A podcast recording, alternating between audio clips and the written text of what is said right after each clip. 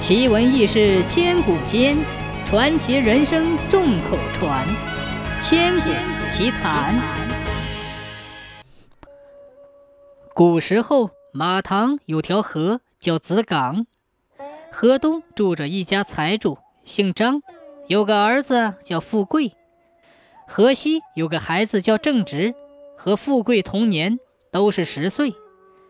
张家的富贵过日子张灯结彩，喜气洋洋，唱戏的、耍猴的、说书的，热闹的没魂儿。正直家穷得叮当响，几天揭不开锅，正直饿得忍不住，出门走到沟边。这时张家正在放鞭炮，鱼肉荤腥的香味儿不断飘过来。正直越想越难过，越闻越伤心，就跳河死了。阎王没想到一个十岁的小孩会寻死，便问道：何事使你离开人世呀？正直便把事情的原委说了一遍。阎王说：你能活到八十五岁，眼下还年轻，我不收你。河东的富贵是富，只能活到二十五。正直恳求说：要是这样，我不如像富贵一样，你就给我活到二十五岁吧。阎王便答应了。再说正直的妈妈把孩子从水中打捞上岸，不一会儿就醒了。妈妈又是悲又是喜，向人家借了些面，便到田边割了韭菜。谁知刚割第一刀，地上金光灿灿，韭菜田里铺满了金银。正直妈妈把金银弄回家，卖了田，砌了亭台楼阁，家中应有尽有，盛如王府。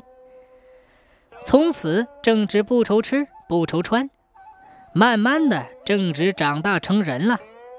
这些年正直母子没有忘记父老乡亲，东家缺盐他就送去，西家缺米他也送去，南家缺衣他也送去，北家房子倒了他就请人帮助建起来，乡邻很是感激他。